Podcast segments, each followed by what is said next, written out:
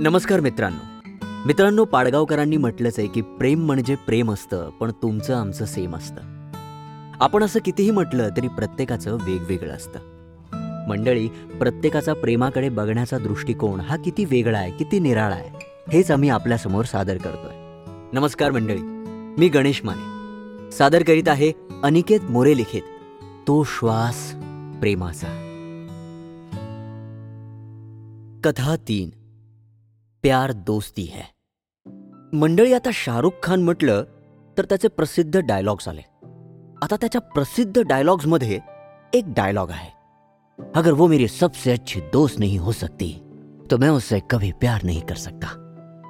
मित्रांनो हा डायलॉग मूवीमध्येच नाही तर आपल्या प्रत्येकाच्या आयुष्यात पण तेवढाच लागू होतो. कारण प्रेमात पडण्याआधी समोरचा आपला मित्र किंवा मैत्रीण म्हणून कसा आहे हे खूप महत्वाचं असतं. हे कितीही ओल्ड स्कूल वाटलं तरीही आजच्या काळात पण ही गोष्ट खूप महत्वाची आहे. अशीच एक गोष्ट होती विशाल आणि नैनाची. अगदी लहानपणापासून घनिष्ठ मैत्री असणाऱ्या दोन व्यक्ती. काय खाल्लंय आणि काय झालंय या छोट्या छोट्या गोष्टींपासून मोठ्या मोठ्या प्रॉब्लेम्स पर्यंत प्रत्येक गोष्ट दोघे एकमेकांना शेअर करायचे. एकमेकांची प्रत्येक गोष्ट दोघांना माहिती होती. पण ते म्हणतात ना काही ना काहीतरी असतं जिथे अचानक एखादं असं वळण येतं ज्याची कल्पना कुणालाच नसते.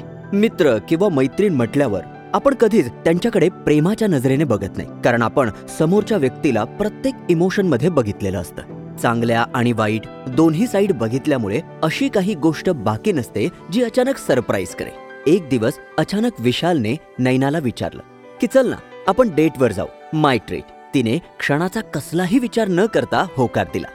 मग दोघे डेटवर गेले. तिथे दोघांनी भरपूर गप्पा मारल्या.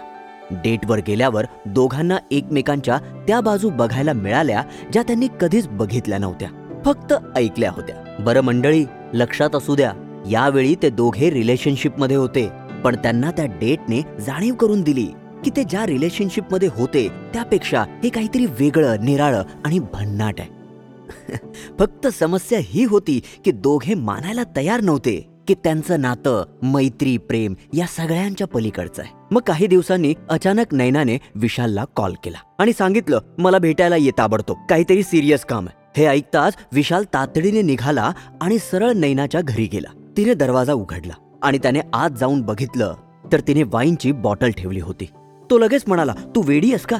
एवढं ताबडतोब बोलावलंस मला. किती घाबरलो होतो मी. तुला कल्पना याची? आणि तू इथे खुशाल वाईन पीत बसलीस त्याच्या अशा चिडण्यावर नैना हसत राहिली. आणि ती म्हणाली गोष्ट सिरियस आहे आणि साजरी करण्यासारखी सुद्धा आहे. आधी बस मग मी तुला सांग.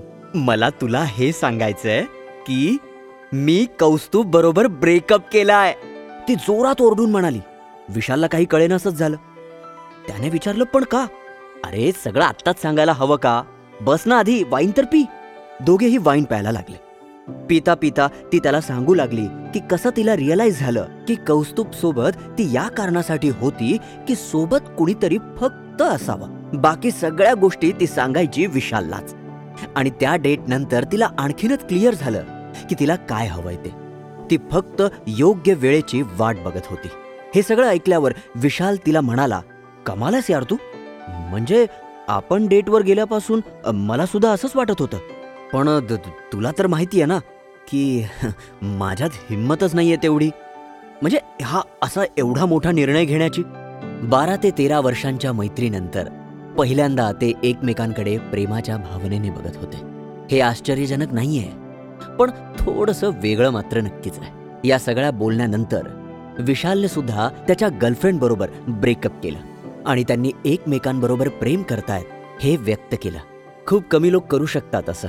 कारण मैत्री हा तसा खूप नाजूक विषय आहे आणि ती तुटायला फारसा वेळ लागत नाही.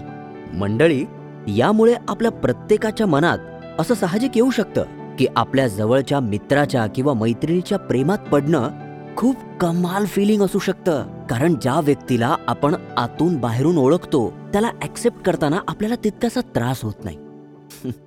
म्हणून ते कदाचित म्हणतात ना मैत्री ही प्रेमाची पहिली पायरी आहे. कसं आहे ना मित्रांनो आपला प्रेमाकडे बघण्याचा जो दृष्टिकोन आहे ना तो समोरच्याचा असतोच असं नाही हो. खरं आहे ना?